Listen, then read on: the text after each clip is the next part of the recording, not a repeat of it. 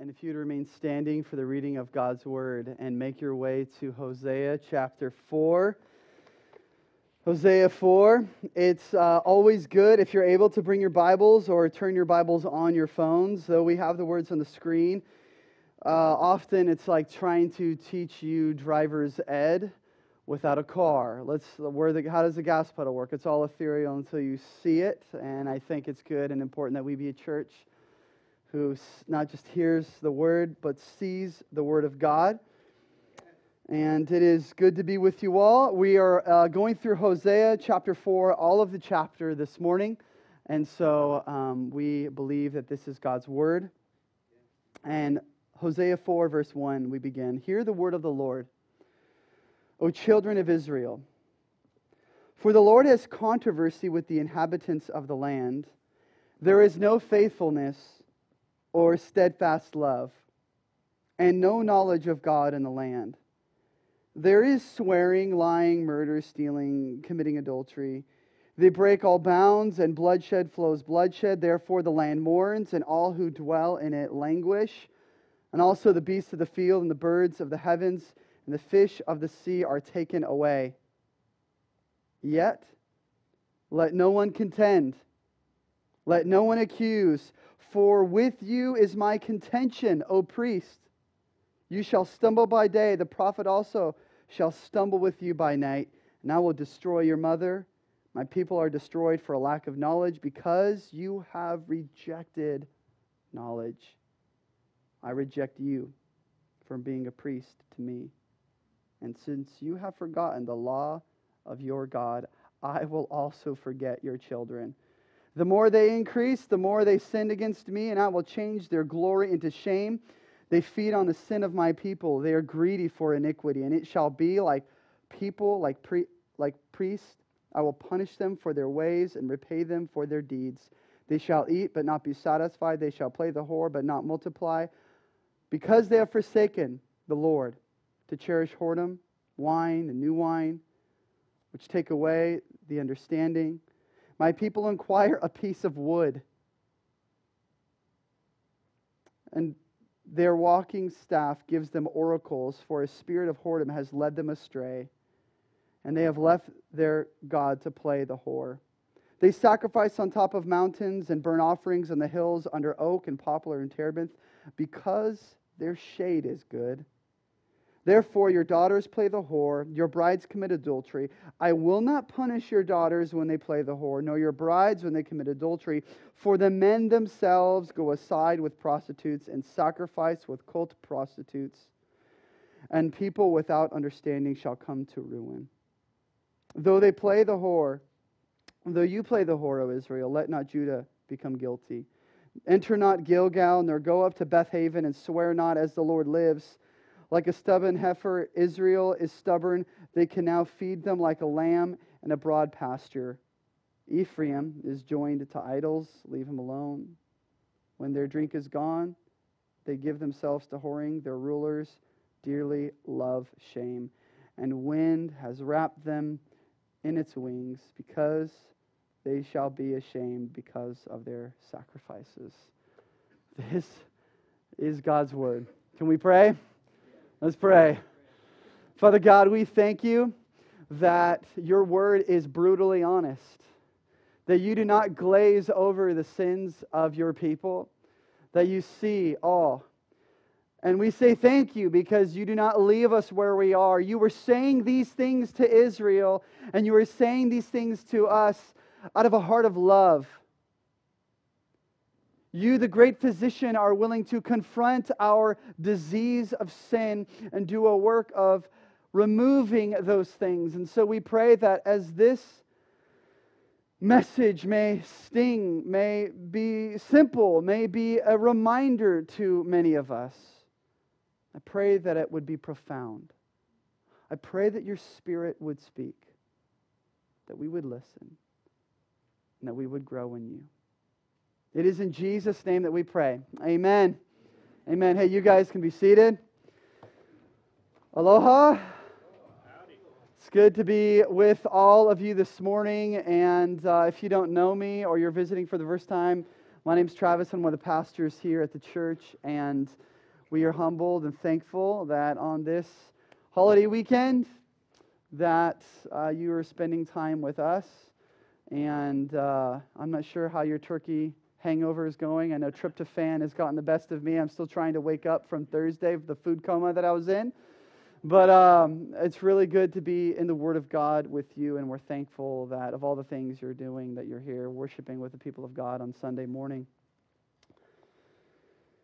One of the things that we've said before at this church is that one of the most important things about you is what you think about God. The most important thing about you are your thoughts towards God and and that is that those thoughts must be aligned with this, how God reveals himself in the Bible. A.W. Tozer said, What comes into our minds when we think about God is the most important thing about us. This is vital for the worshiper of God. It is vital for the child of God, for the worshiper of God, for those chosen by God, similar to Israel, to have thoughts of God that are right and that are true. But that alone isn't actually enough. C.S. Lewis heard A.W. Tozer pen those wise and true words. And though he, I think, partially disagreed, he actually disagreed as well. And he wrote publicly in a disagreement with what A.W. Tozer said, and C.S. Lewis added to what Tozer said. Tozer said, remind you what comes to our minds when we think about God is the most important thing about us. C.S. Lewis said, how God thinks of us is not only more important, but infinitely more important. So, yes, it's good that you and I have right thoughts about God and that what we think about God is important. But C.S. Lewis says Actually, what God thinks about you is infinitely more important than what you think about God. But the thing is, both are true. And what we see in Hosea chapter 4, in these verses we just read, is both unfolding in this story. As the drama between Hosea and Gomer fall into the background, what comes into the foreground, what comes into our focus in chapter 4 and really for the rest of this book is insightful realities of how God thinks about his people and what his people think about God. Both are happening here. So in chapter 3, you have this, this conclusion of a prophetic promise that is played out through the practical lives of, of Gomer and Hosea. You have this romantic story through the ugliness of Gomer's prostitution, where her husband pursues and loves unconditionally. And as he loves his bride unconditionally, he goes and he purchases Gomer off the auction block of slavery and brings her back home and loves her again. We see the initiating love of God made evident. We see the irresistible love of God that once when God makes his love known to us, and we receive his love and we experience his love, how can we go and be spiritual adulterers anymore? How can we go pursue other gods? But here we sit in comfort, right? Thousands of years later, we know what's going to happen. We know that Jesus is the promised husband who will bring Israel, God's bride, back to God Himself, that through Jesus coming, He would accomplish all that. So we can look at Hosea as though, you know, your favorite movie that you've watched, you know, maybe 10 times, 20 times. You have the lines memorized, you know, every good action scene or or cliffhanger moment in the movie and it just and when you're watching it with a friend maybe you're that person who's like watch this part, really, really watch this part. And it's like, man, if you're that person, don't be that person. so do us all a favor. Let us enjoy the movie without your narrative or your commentary because you kind of ruin the moment, right? And so we can oftentimes approach Hosea uh, outside of the moment of the story, knowing the end. But Hosea chapter 4, at present, if we enter into the slippers of those who live in Israel then, the story's not over yet. They're still living in rebellion. They're still living in prosperity and they have yet to face all the consequences. And so, as God is preparing them about what is to come, what God is doing in chapter 4, as He is confronting them, because redemption has yet to happen for them. So, He's confronting them. And in His confrontation, He's going to counsel them. He's going to give practical counsel, spiritual counsel, and confrontation through them. And so, verse 1 through 3 is really the confronting. God is going to bring some spiritual sobriety to their deception. And then chapter 4 to chapter or chapter 4, verse 4 to verse 19 of this chapter, God's counsel will begin to uproot some of their spiritual idolatry. He's going to console them. I think a question that we have yet to answer as we have been studying for a few weeks now in Hosea 4 is how does an entire nation chosen by God wander from him? We're like not talking about a room of this size of people. We're talking about thousands upon millions of people. How do they wander? How can the very people who were slaves in Egypt under Pharaoh and the oppression of Pharaoh, how can those same people who experienced that deliverance forget about God? How can the people who crossed the Red Sea, the same people, same people, how can the people who crossed the Red Sea, who received the law of God, be simultaneously worshiping a golden calf as Moses is on the mountaintop receiving the law of God? Forgetfulness. Forgetfulness. So, as God confronts his people and he counsels his people, he is counseling them against the, the apathy of forgetfulness of God. In verse 1, we read, The word of the Lord, hear the word of the Lord, O children of Israel, for the Lord has controversy with the inhabitants of the land, and there is no faithfulness or steadfast love, and no knowledge of God and the land. So, in our previous messages in Hosea, what Hosea has made clear to us is that God, again, how does God think about us? What are God's thoughts toward us? Going back to what C.S. Lewis said. Well, what we've seen so far in Hosea is that God is jealous for the adoration of his people. God is jealous for the worship of his people. Now, his jealousy is not your jealousy or my jealousy. His jealousy is not out of envy or sin. God's jealous for us because God knows he created us as his image bearers to enjoy him and to worship him. God doesn't need our praise, but God enjoys our praise because we were made to exalt him. So God is jealous for us. We also have seen in Hosea that God cares about how you engage him relationally. That God is not like Baal, my master. That God is not a transactional type of God. God doesn't want you to relate to him that way. In fact, what Hosea has made clear uh, at the end of chapter 2 is that God says, Do not call me Baal. Do not relate to me as a master over you. He says, Call me husband. Because I am your husband. You are my bride. And we know one another intimately. We enjoy one another. We have relationship with one another. And I say this all because do you see in chapter 1, chapter 2, and chapter 3 what God is making clear and evident is that God cares about how you think about him. God cares that you know him. And God cares about your careless thoughts towards Him. So God says, The Lord has controversy. Hear the word of the Lord. There is no knowledge in the land. See, sadly, where many Christians stop is where God tells us to begin.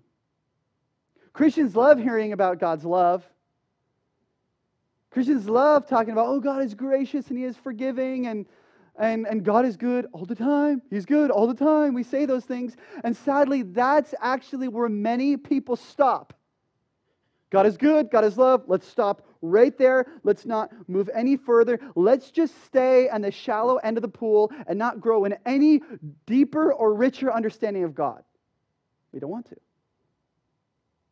fact, I was talking to a pastor a few months ago. I'm not going to mention his name, but we were having a conversation and we were talking about pastoring and ministry. He's like, "Oh yeah, you guys you guys study the books of the Bible." yes, we do. We study books of the Bible. Like you guys what do you do? like, what, what are you guys doing on Sunday morning? If you're not, it's like, well, we do, but, but we like to just take a verse and keep it really simple because, you know, the assumption that he had was that somehow moving into greater understanding and knowledge is negative for worship. And he's a pastor. Now, I'm not saying we got it all together or we've got this thing dialed down. By no means. Yet at the same time, we must realize that knowledge of God is not the enemy of worship. In fact, this is the controversy. This is the accusation. Israel is worshiping, they're singing, they're praying, they're doing all of the same spiritual religious activity that they were doing before, but they do not have knowledge of God. What we see here is just the opposite. And so God is confronting Israel's poor knowledge. Let's just think about this logically. If we are going to have affectionate and true worship of God, we have to know God. So when we say enjoy God, enjoy Him relish his glory. Trust Jesus. Serve and spend your life for his namesake. Love God. Well, how can we if we don't know him? Why would we want to enjoy God? Why would we want to love God, serve God, trust in Jesus if we don't know Him? What Hebrew poetry and this chapter is pointing out to us that true worship of God is not without true knowledge of God. We cannot truly worship God if we do not truly know God as He is. Not as we wish Him to be, by the way, in our minds, but as He reveals Himself to be in Scripture. Because what Israel was doing is they liked God they began to forget about God and they began to worship the Canaanite god Baal. We know that from previous chapters. And they diluted worship of God. And they confused God. And God's like, You don't know me. You've forgotten about me. And because they do not rightly know God, they cannot rightly worship God. Israel has gone astray. Look, the assumption of verse 1 is that they have not been hearing the word of the Lord. Hear the word of the Lord, O children of Israel. Hear the word of the Lord. Don't ignore God's word because God cares about how his people think about him. And when, when we think about God, our understanding of God should have the awareness that God cares about our thoughts towards him and that those thoughts are true and that those thoughts are right. In other words, you could say God cares about our theology. God cares about our theology. Now, theology is not a scary word. It's not something we should avoid. Theology, actually, theo, God, ology, the study of. Theology is what? The study of God. But it's not just the study of God, theology is also the knowledge of God, knowledge of Him. Theology is also the explanation of God. And the reason why God is calling his people in verse 1 of chapter 4 to hear the word of the Lord of the children of Israel is because the primary way God has chosen to reveal and make himself known to a people is through the scriptures. And the way we should develop our theology is not through our spiritual experience, is not through blending God with other gods. The way our theology should be informed is by knowing God's word by studying God's word, by absorbing God's word and letting his word change us. Because if there's an attribute of God that is revealed in the Bible that you or I don't like, guess who's wrong? We're wrong. He's not wrong. And if we're like, well, you know, God, I kind of like this thing about you, but I don't know if I like that about you, so I'm going to worship this about you and not this about you. You know you've just done? We've created an idol, and we're not actually worshiping the true and living God. Now, I'm not saying God can't reveal himself in other ways. He does. What is, the pri- what is the primary way God speaks to us? His Word. His Word is the primary way God speak to, speaks to us. Now, the other way that Scripture acknowledges is God reveals himself through creation. But the problem with that revelation of God through creation is not that God reveals himself in creation, it's that we see creation through the lens of our sinfulness. So we distort what God has made clear in creation, which is why people make gods of the ocean, gods of volcanoes, gods of their own making, gods of, even here we see that they're worshiping, um, my people inquire a piece of wood. Verse 12. My people, they're inquiring a piece of wood. What, did wood part the Red Sea? Well, it did. But who made the wood part the Red Sea? God did. But do you see, look at this. The empire acquire a piece of wood, for their walking staff gives them oracles. Do you see how perverted and twisted people are?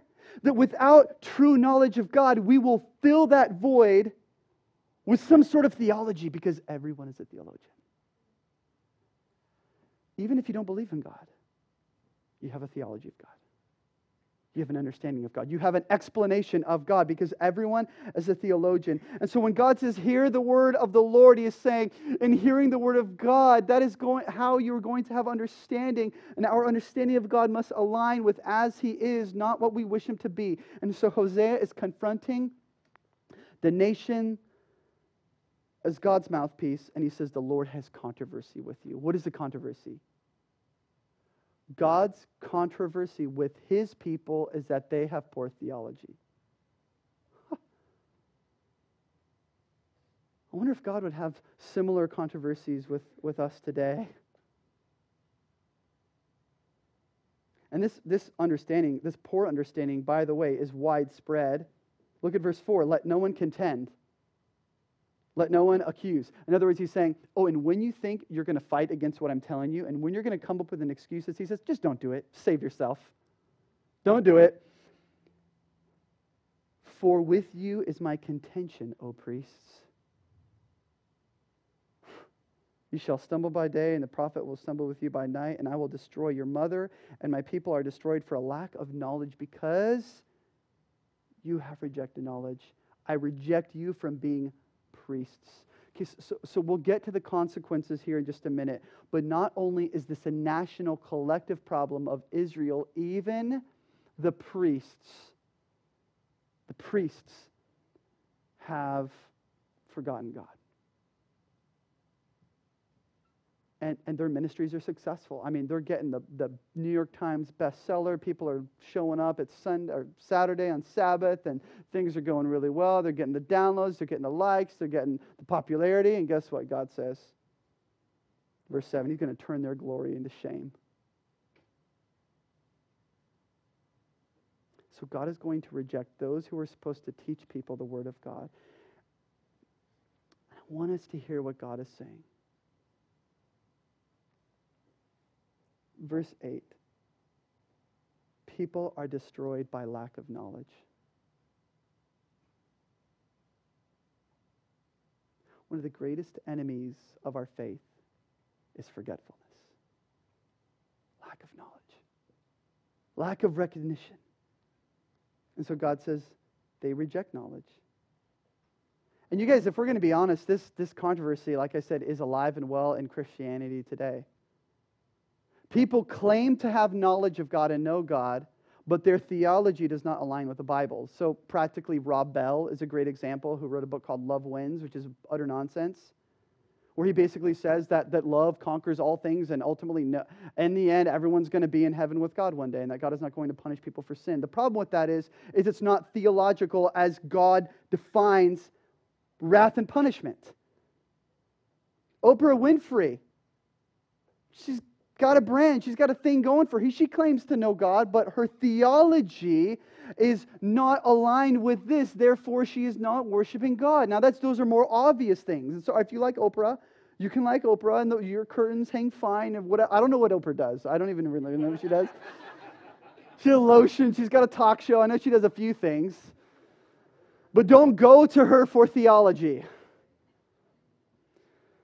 Less obvious, though, are those who uh, like to cherry pick theology. So they'll, they'll, they'll hook one thing and they'll make that one thing their main thing. And when they want to make that one thing their main thing, it's like the one string guitar that they play, and all other things kind of go by the wayside. So they'll pick an attribute of God, for example, and they'll love that attribute of God and they'll worship that attribute of God. What about the other attributes of God? Oh, those things don't really matter because, you know, this is what we like about God. Or this is what we like about God's word. And they'll take this thing and they'll make it the main thing and they'll claim to know God, but in reality, they're not having a full understanding or knowledge of God. And even less subtle, less obvious than that, are those who are vague. They're priests or they're people who are vague and they're unwilling to take a stance on any cultural issue because they're afraid of the repercussions. They know what is true, but they're not going to be public and stand on what is true because they're going to be hated publicly. So they claim to know God, but they're withholding knowledge from people. And then, and then even, even less obvious than that, where I think this, we're getting closer and closer to home, I think even as Christians today, and there's trends and music and song and church movements that are happening where it's like Jesus only. Now, I, I, love focusing on Jesus. Our vision as a church is amplify Jesus. And people will say, let's focus on Jesus only, and that's a good endeavor. But if someone asks the question, why Jesus only? Why should Jesus be our exclusive and only focus? Why? Well, hopefully our answer would be well, he's powerful. He is infinite. He is eternal. He is God. He is the sacrifice for sin. He lived the perfect life for sinful man. He paid their punishment on the cross for those sins where the wrath of God was poured out. He was crucified, died, buried. On the third day, he rose again. Presently, he is seated at the right hand of the Father, and he is coming again to judge the living and the dead. I hope that would be our answer to Jesus only. And not just Jesus kind of loves. And guess what happens when you answer the question, why Jesus only? What did I just do? Theology. When we answer the question, why Jesus, the moment we begin to answer, we're doing theology. Because theology is inevitable. God, as revealed in Hosea and other parts of the Old Testament, and Jesus in the New Testament. Jesus doesn't mean anything unless we have knowledge of him. What is Jesus? We can't worship Jesus if we don't have some sort of knowledge of him. We can say we love Jesus. We can say he is worthy of praise. We can give all glory and honor to him. But if we don't know why, we're not doing, we're rejecting theology. Now, I'm not trying to guilt you this morning, by the way. Some of you are here and you have very little theology of Jesus. If that's you, if you do not have a rich and deep understanding of Jesus, I'm not beating you over the head. I'm just trying to let God's word challenge you in a way that, that God rejects our nonsense. He says, Know me. And if you do have deep and proper and right biblical theology of Jesus, have you arrived? Like, have you exhausted the well of understanding God? It's going to take an eternity, an eternity to understand and know this God. We see through a glass dimly. And so we keep pursuing, we keep desiring knowledge, we keep wanting to know Him more. So when it comes to what God thinks about us, if knowledge is so important to God, what God is saying here is know me. Understand me. Don't reject me. Pursue me more. And God, who is the same yesterday, today, and forever, in the second person of the Trinity, Jesus, when he lived on this earth in John 17, verse 3, he says, And this is eternal life, This is eternal life. What is he going to say? That you know. That they know you, the only true God, and Jesus Christ, whom you have sent. Eternal life means we have knowledge of Jesus. That's why theology is so important. This is why God says the consequences are so dire that a people, verse 14 at the end, look at this at the end of verse 14, and a people without understanding shall come to ruin. He's not just talking about physical ruin on earth. There is eternal condemnation waiting for those who resist the knowledge of Jesus. And so, here, what is God doing in chapter 4 when he says he will bring their glory to shame? They will try to eat but not be satisfied, verse 10. They shall try to play the whore but not multiply. They sacrifice on top of mountains, but it's all meaningless. What is God saying in, in these things? God is stripping away their religion, He's stripping away their activity, he's, he's going to strip away their prosperity, and He's going to uncover their unbelief. If there's anything we see here to connect what we've been talking about idolatry, and worship of false gods, unbelief in God is a theology that leads to idolatry. Lack of understanding will lead to worship of other gods. And this is why it's a controversy with God. This is why God warns them the way that He does. They think they know God, but they don't. They think they know him. He says, You don't know me. You don't know me. And Paul says in Titus 1 6, he says, Therefore they profess to know God, but they deny him by their works. They are detestable, disobedient, and unfit for any good work. Albert Mohler says, Beliefs have consequences. No matter how right or how wrong our beliefs or knowledge are, all of our beliefs carry with them consequences. And the reason we do what we do, think about this, guys. The reason you do everything that you do and I do is because beneath our act- activity is a belief system that is called theology. It's inevitable. And so God is moving towards them. And as God moves towards them right now, God is confronting them. He's confronting their ignorance, and He's showing that their ignorance leads to sin. Verse 3 Therefore, or verse 2, there is where there is no faithfulness, where what is there? Swearing. And some of you are like, oh gosh, what does he mean by swearing? He's actually speaking here of swearing of using the Lord's name in vain. Lying, murder, stealing, and committing adultery. And then lastly, verse 17 Ephraim is joined to idols. He's saying Israel has joined themselves to idols.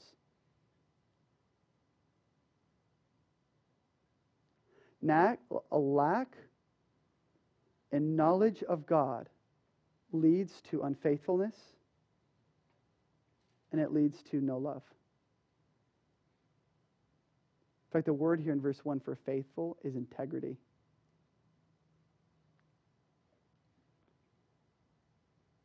And how can we know if our theology is off? When we are lying to one another,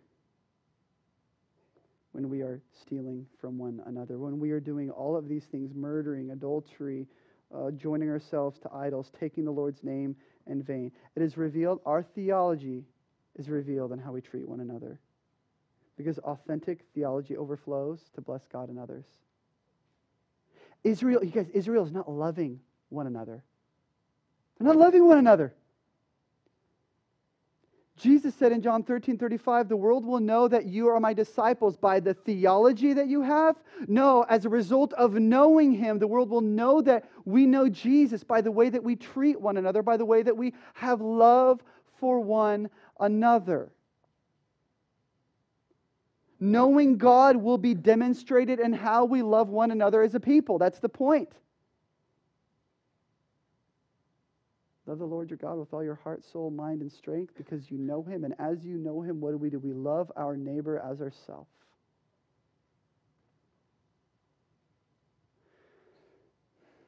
The point is, our vertical relationship with God is lived out horizontally among his people. And Israel's broken relationship with God broke the fellowship of the koinonia that they were supposed to have. And so God says in verse 6 I reject you, priests, since you have forgotten the law of your God. I will also forget your children. Verse 7 They increase. The more they sinned against me, I will change them into shame. God tells Israel in verse 17, Leave Ephraim, leave Judah alone.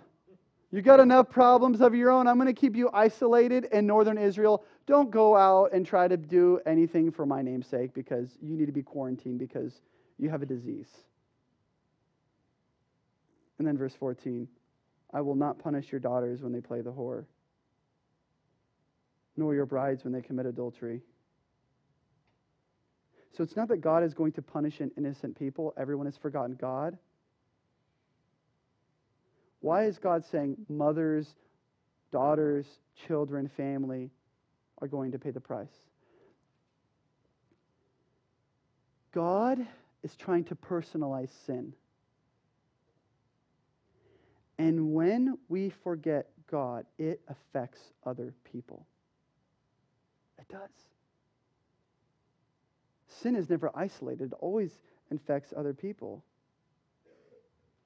D.A. Carson says this one generation believes in something, the next generation assumes it, the following generation forget it and deny it.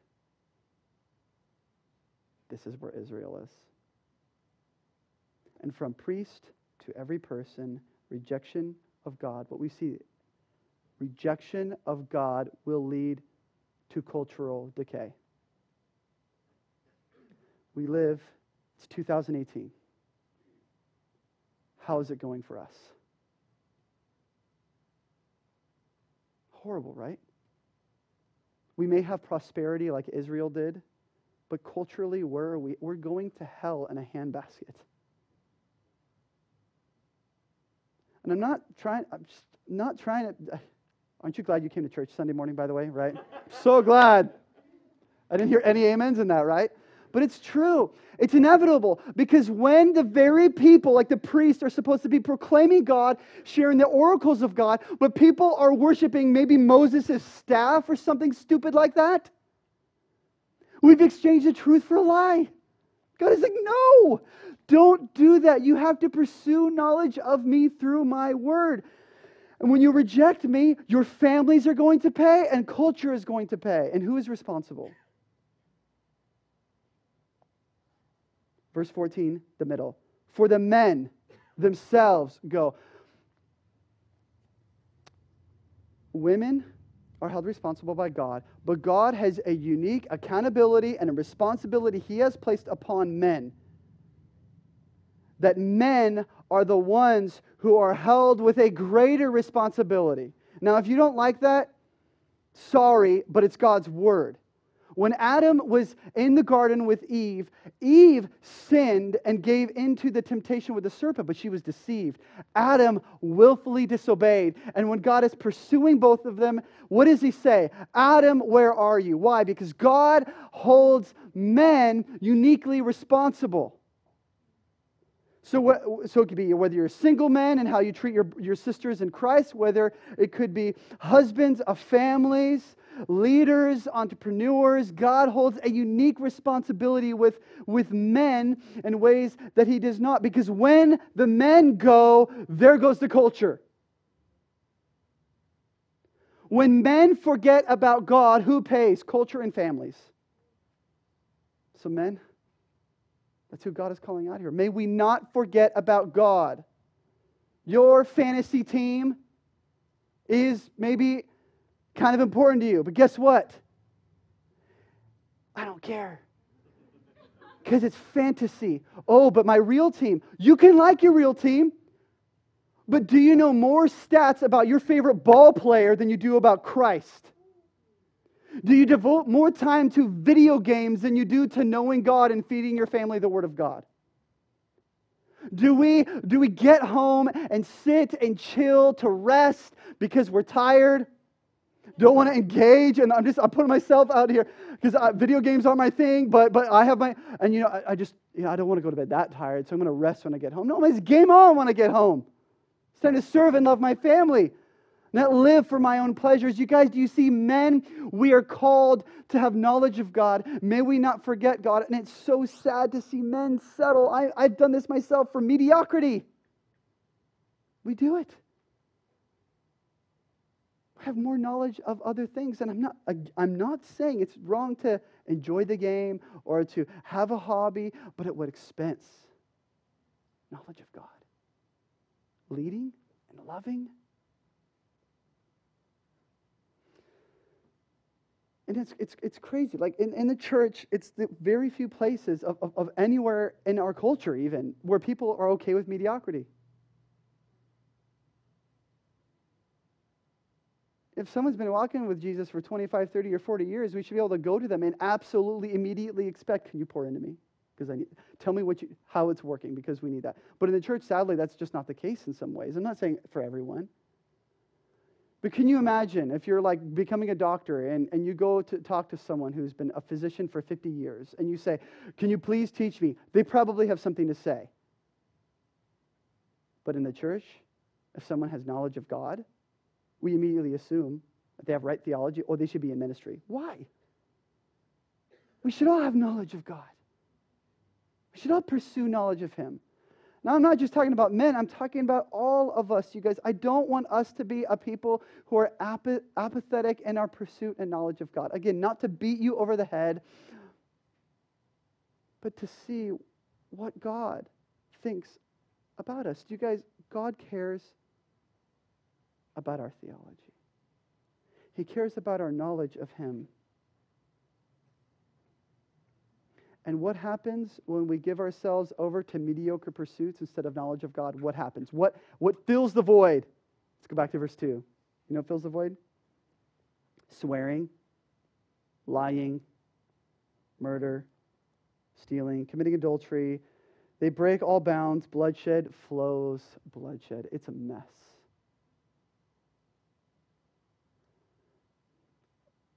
When God invites you to know Him, he is inviting you to greatest pleasure and enjoyment.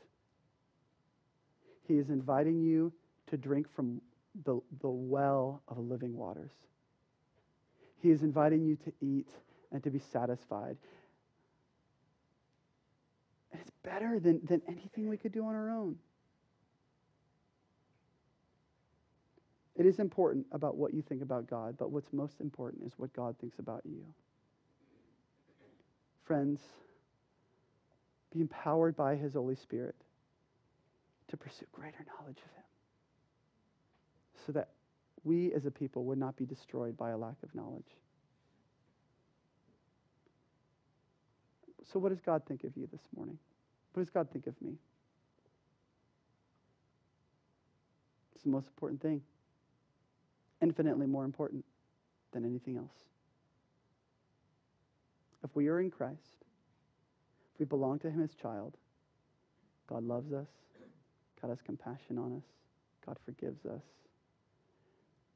If you do not know this God, a people without understanding shall come to ruin. Verse 14. It does not end well. And it may feel like God is not loving you when he says that, but it's actually the most loving thing he can do for us. Know him. Know that eternal life is only in Jesus Christ. Trust what he did for you on the cross. Confess your sins and believe, and you will be saved. Father God, we thank you for these hard truths that you counsel us and that you confront us in your word. Father, I pray that for those men that are in here this morning who are apathetic, I just pray, God, that we would pursue knowledge of you, that we would enjoy you. I pray for women and children, singles, married, young and old, that we would realize that what you have invited into is life. Your word calls us to life. Your word calls us to know you through enjoyment. Jesus' eternal life is knowing God and it is knowing you. Stephen, as we're praying, if there are those this morning, Jesus, who do not know you, I pray that they would come to faith, that they would come to believe, that they would have a knowledge of you this morning. And so, as our heads are bowed and eyes are closed, if you do not know Jesus, you are invited to know God. So, do you know him? Believer, even if you do know God, ask God to give you a greater capacity to want to know him more. If you aren't hungry for truth and for righteousness and for his goodness, ask him to give you that desire.